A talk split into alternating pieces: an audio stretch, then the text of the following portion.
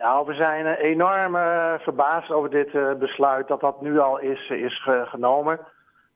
We hebben als buskruid samen met de wijkraden echt heel veel keren ingesproken en brieven gestuurd. Maar helaas is het nimmer echt met ons overlegd hierover om een keer de problemen toe te lichten en, en oplossingen aan te dragen.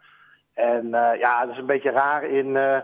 het is geloof ik nu ook de maand van de democratie, waarin de gemeente Haarlem eh, echt veel met haar burgers wil praten.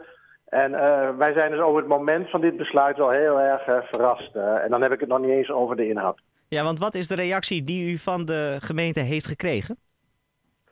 Nou, als je kijkt naar het verhaal in het Haarlems Dagblad, maar ook als je kijkt naar de stukken van het collegebesluit, ja, dan, eh, dan blijven de dubbeldekkers gewoon eh, de hele dag eh, doorrijden. En in onze optiek ook het grootste gedeelte van de dag leeg. En Mhm.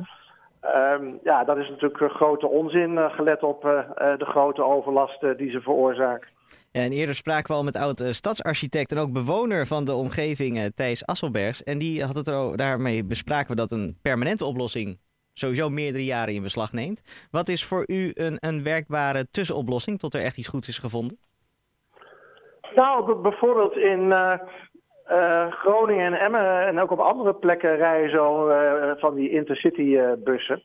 en die rijden eigenlijk alleen maar in de spits. En dat zou in Haarlem natuurlijk ook wel heel erg helpen. Want ja, tussen half acht en negen uur zie je dat deze bussen echt goed vol zijn. Ja. Eh, maar wij zijn niet in, eh, wij zien niet in waarom eh, ze zeg maar, later in de dag niet met gewone bussen kunnen rijden.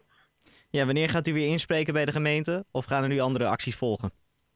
Nou, ik, ik, denk dat we samen met de wijkraden al deze week weer met het bestuur willen spreken. Mhm. Want eh, ehm, dit is heel apart dat dit nu alweer besloten is. terwijl er eigenlijk ook nog een hele evaluatie van de vervoersregio loopt op dit moment.